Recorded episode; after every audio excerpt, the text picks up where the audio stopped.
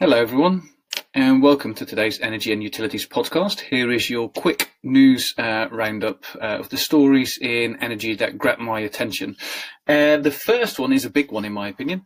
Um, it is Centrica, uh, whose 33 year reign uh, in the FTSE 100 has come to an end.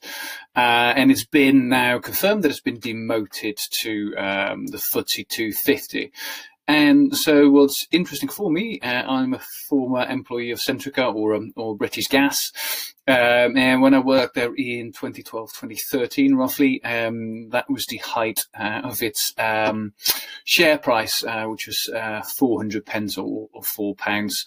Uh, it, it's dropped significantly, and the uh, the total business is now valued at 2.3 billion pounds.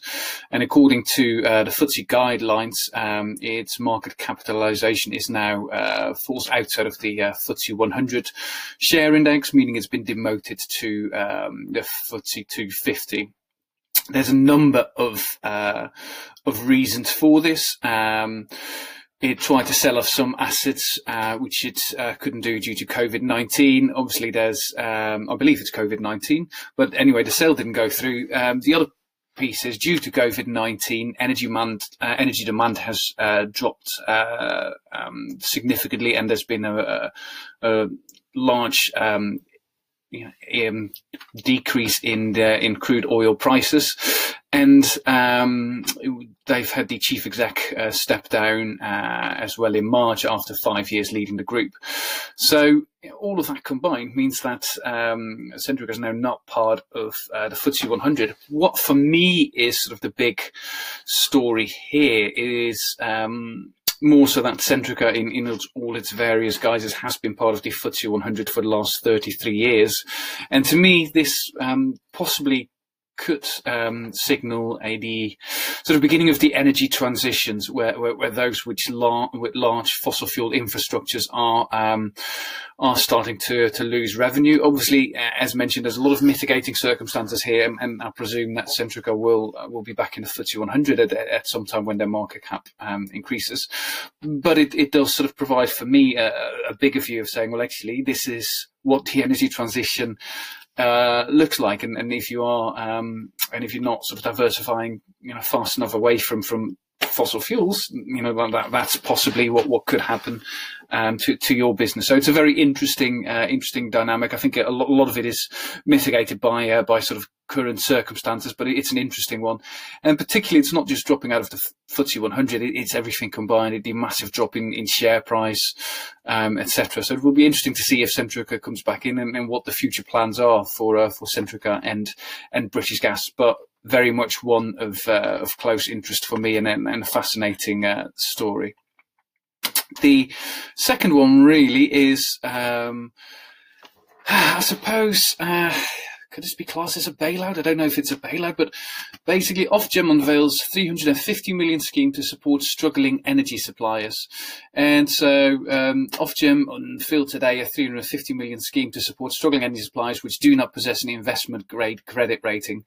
Um, and it states, as a result of the uh, coronavirus, many households have defaulted on the payment of energy bills, which has heaped pressure on electricity and gas suppliers. So City AM covers, covers this story and um, I think it, it, it's interesting. It basically states that those firms eligible for the program will be able to defer payments to the operators um, of the UK electricity, gas, and networks until March 2021. Um, and, and, and such costs usually make up 20% of a consumer's bill. The interesting part, the interesting side note is any deferred payment will accrue interest at the default industry rate, which currently stands at 8%. So it's not an, an interest free loan. It's, it's very much a sort of um, deferment. Uh, and, and one other side note is one of the conditions of the support is that suppliers must certify that they will not pay executive bonuses or dividends until the money is repaid.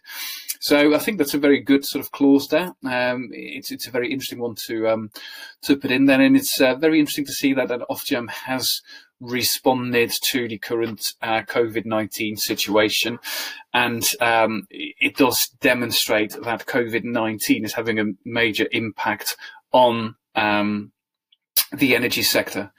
My worry actually is, is more looking ahead. For me, um, COVID 19 is very much at, at, at, the beginning, and, and the impact will feel, um, well, sorry. COVID 19, hopefully we'll get over um, the worst of this from a societal point, of view, but from a economic point of view, I think all the bad news is, is still to come. And, and so my worry is that, that, that we'll see more defaults for energy supplies and that we see some real problem and, and consolidation of supplies later on in the year. So, so, so, that's sort of my worry with this story. Again, um, that's why this story um, gathered my um, my interest. And again, to, to highlight the main condition uh, that has been stipulated is that um, suppliers must certify that they will not pay executive bonuses or dividends until the money is repaid. So that's an interesting sort of clause. Um, clause there, and, and I think very much a, a, welcome clause. And for me, it will be very interesting to see what the future holds uh, for the energy sector in uh, relation to COVID 19.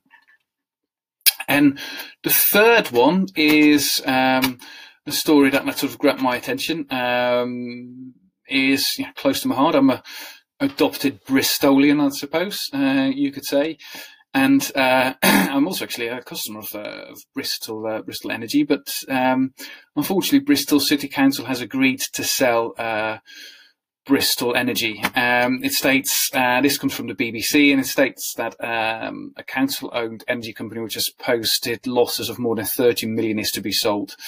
Um, yeah, I feel a little bit um, sad um, uh, about this because I do think there is value in, in local energy companies and, and the sort of infrastructure they can provide. If I think in terms of social obligations like the energy company obligation, warm homes discount, and and then some of the things that, that they could do with that money, and, and the the idea that you have um, a local company that benefits local residents. Um, the article goes on to state that the sale comes after uh, a recommendation from accountancy firm Ernst Young, which was commissioned to write a report about the energy company's finances. Um, obviously, a, a, a, lot of um, a lot of challenges, and um, the Bristol Mayor, Mr. Rees, said the authority uh, faced three choices for the company: to collapse it, to try and make it work, or to to get to a position where the level of risk is reduced. To collapse it wouldn't have been an acceptable decision, he said. Um, he states hindsight is uh, fantastic, but we've got a lot of people now criticizing the energy company when at its launch they were its biggest champions. Uh, I'm disappointed it didn't work. Of course I am. Um, interesting, interesting note. I think he's got a very good point. Um, it, has got a lot of um, um, um, praise when, when they started it, and and as he says, hindsight is is a wonderful thing. I do think this needs to be applauded from a number of viewpoints. One, um, often we um, uh, public sector gets accused of not being innovative enough, and, I think this is um, yeah, an innovation, and I think it was a worthy risk to take. Um, it's going to be interesting to see how much they're going to sell it for and how that works with the total losses of 30 million. But I still think uh, it, it, shows an entrepreneurial council, and, and, and I, I really um, think it, it, should be applauded. Um, Mr. Rees says he's disappointed, uh, and, and I am disappointed as a as both a customer of, of Bristol Energy and, and, of the model.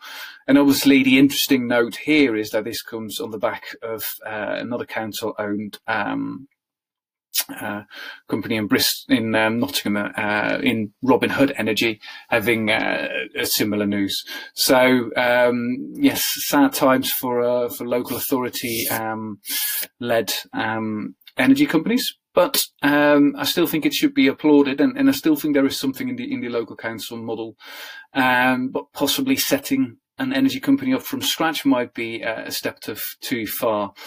Um, I think all eyes will be on the, um, the, local London company. I can't remember what the name of it is, but I think it's in partnership with Octopus. So, so all eyes will be on that, and it will be very interesting to see um, what comes out of the sale of Bristol Energy. And finally, um, I wanted to um, end on um, uh, a good news story, um, which basically states that records are falling like dominoes. So Europe is delivering uh, record renewable um, generation.